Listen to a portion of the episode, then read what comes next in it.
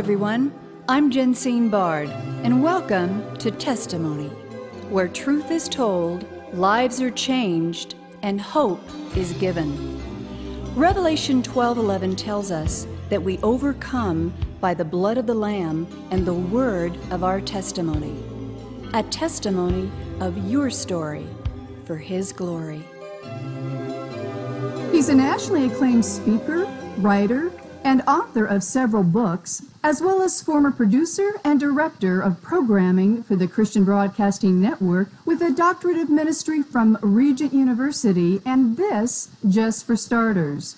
In his latest must read, I Am Cyrus, Harry S. Truman, and the Rebirth of Israel, my next guest makes the case, and powerfully so, for what should be required reading in every classroom, courtroom, college campus, to the halls of Congress and beyond. It's a book whose time has come for such a time as this.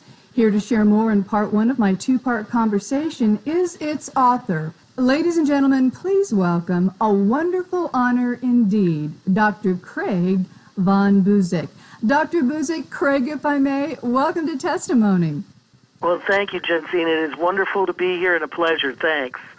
Well, first of all, I have to say I have never enjoyed more reading the origins and history behind the rebirth of Israel as recounted in your latest must read, I Am Cyrus, engaging novel like format that paints the picture and the passion behind the events as they happen, no doubt little known to most, as well as shedding light on those already well versed. So, first question With the resurgence of anti Semitism worldwide, in unprecedented proportions and frontline warriors in defense, risking left wing anarchy, you bring a fresh perspective to an ancient narrative, simply stated, the facts, and why supporting Israel and our Jewish brethren has never been more critical than it is today.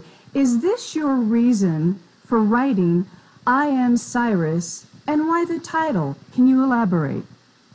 Well, there is so much uh, growing anti Semitism today. There's so much propaganda and negative press against Israel that I felt the time had come for a defense that went beyond 1948. So many people begin talking about the rebirth of Israel in 1948, and it makes sense because that was when the nation was reborn, as the Bible says, reborn in a day. However, the story of how it came back into being a nation really uh, went all the way back to AD 70 when the Romans first uh, pushed the Jews out of Israel, but it really got its momentum going again in the 1880s with the birth of the Zionist movement. And that happened because Tsar Alexander in Russia was assassinated, and sadly, one of the assassins was a Jewish woman. So the the Russian government came down heavy on the Jewish population in Russia and the leaders of the Jews there in Russia, which was the largest group of Jews anywhere in the world, they said, you know, we have been doing this for too long. We need to have our own nation again. We need to have a safe haven to protect ourselves. And that was the beginning of the Zionist movement. And from Russia, the first pioneers set out uh, to go back to the nation that they had had for 3, almost 3,000 years. And so I wanted to tell that story because so many people today and people in the news media don't know the truth of those uh, beginnings and how it grew to the point that in 1948, after the Holocaust, six million Jews being murdered, that Israel was finally given uh, its own homeland again by the United Nations. And so I approached this almost like um, trying to defend the cause of the rebirth of Israel before the Supreme Court. So if you look in my end notes, you'll see there's more than 1,200 sources uh, to back up what it is that I've written in this book. And in answer to your question about the name of the book, what had happened is Harry S. Truman, who of course is a very central character in this story, without giving too much away, he finally came after a long time of debate within his own uh, self. He came to the point of realizing that the best choice that he could make was to support the Jews in the rebirth of Israel. And then he put pressure on, through his UN delegates, to uh, get other nations to also support the vote for partition in November of 1947.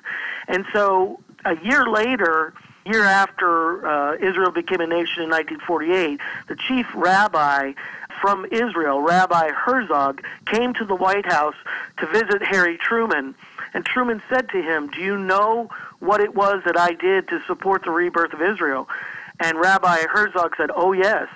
I know very well what you did. And just like Cyrus of old, who supported the Jews in rebuilding the temple and going back to their homeland after the Babylonian captivity, you also will be remembered in the annals of Jewish history and revered just as Cyrus of old. Well, Harry Truman was very moved by that. He had tears in his eyes. He came around his desk and got right into the face of the rabbi and he said, Do you really believe that? And the rabbi said, Yes. You were born for this purpose.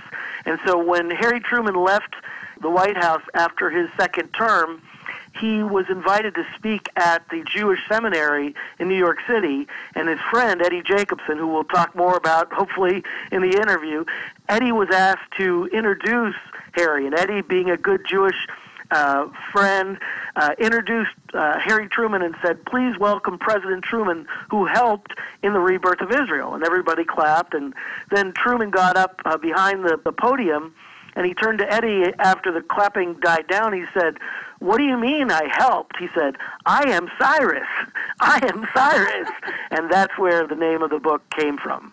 Fantastic. Ladies and gentlemen, you're listening to Dr. Craig von Buseck author of his latest must read, I Am Cyrus. Craig, you talk about Chaim Weizmann, if I'm pronouncing his name correctly. Why is he so critical to this story and the rebirth of Israel? Well, I, I actually love how you mispronounced his name, and the reason is that Harry Truman also mispronounced his name. The the actual pronunciation is Chaim, Chaim Weizmann, but uh, Harry Truman, President Truman, called him Cham, and Weizmann never corrected him. so every time that he met with Weizmann, he called him Cham, and Weizmann was fine with that. So no problem. Chaim Weizmann is the basically, you could think of him as the Benjamin Franklin of the Zionist movement. He was their greatest diplomat, and he became the first president of the nation of Israel in 1948. And Chaim Weizmann had come out of Russia himself. He was a Zionist, and he became a leader of the Zionists early on when Herzl, you'll remember that um, Theodore Herzl was the leader of the Zionist movement uh, in the late 1800s, he was the one who called together the Zionist Congress, which was one of the most important moments in the history of the Jews over the last 2,000 years, when all of these Jews came from many different nations to gather for the first time as elected people representing their people back home. And they were the ones who were deciding on how to move forward with um, moving back to their promised land. Now, Theodore Herzl had received a promise from the British. They said that they would give to the Zionists uh, the territory in East Africa that we now know as Uganda. Mm-hmm. And they were going to give that to the Jews because the British Empire was, you know, it spanned the entire globe at that time. And this was land that they felt they could give to the Jews to give them a safe haven. Well, Theodore Herzl knew that there was all kinds of persecution, just like now there's growing anti Semitism and persecution against Jews around the world. And so Herzl went to the Congress with this proposal, and Chaim Weizmann was one of the leading spokesmen to vote to say, let's vote against this. Mm-hmm. And the reason that he said that was he knew that it would take the focus off of trying to get their homeland in their original ancient homeland of what they called Eretz Israel, the promised land, what the Romans renamed Palestine when they kicked out the Jews, which was named after the enemy of the Jews from the Old Testament, the Philistines. And so Chaim Weizmann said, we need to vote against this. And they ended up, uh, even though the vote passed in the Congress, it was so close that Herzl knew he didn't have enough support to make it happen. And after Herzl died, Weizmann then kind of moved forward as one of the main leaders of the Zionist movement. He moved to Great Britain, and during World War One, he helped to convince them to uh, give the Balfour Declaration. As you may know from history, the British were fighting against the Germans, and the Turks, or the Ottoman Empire, came in on the side of the Germans. And so the British moved into Palestine and pushed the Turks out of uh, what the Jews called Eretz Israel. And Weizmann said, We would like for you to give us our land back. And so the um, the British government made that promise. It was called the Balfour Declaration.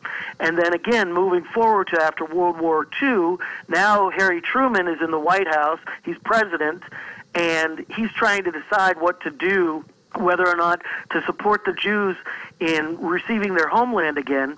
And he had received so much pressure from the State Department, from the Arabs, and even from Jewish leaders, some of who, whom had been rude to him.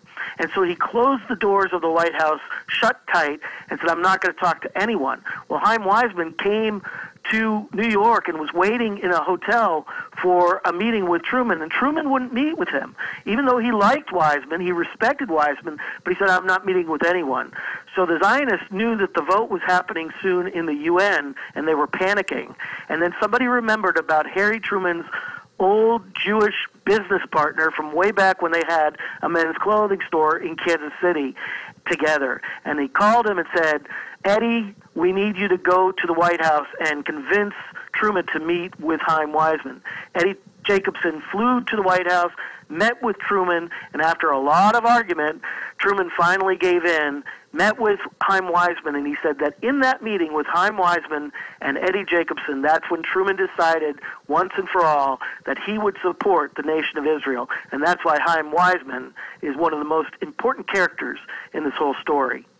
Ladies and gentlemen, you have been listening to nationally acclaimed author, speaker, writer, as well as former producer and director of programming for the Christian Broadcasting Network, and so much more, Dr. Craig von Buseck in his latest must read, I Am Cyrus, Harry S. Truman, and the Rebirth of Israel.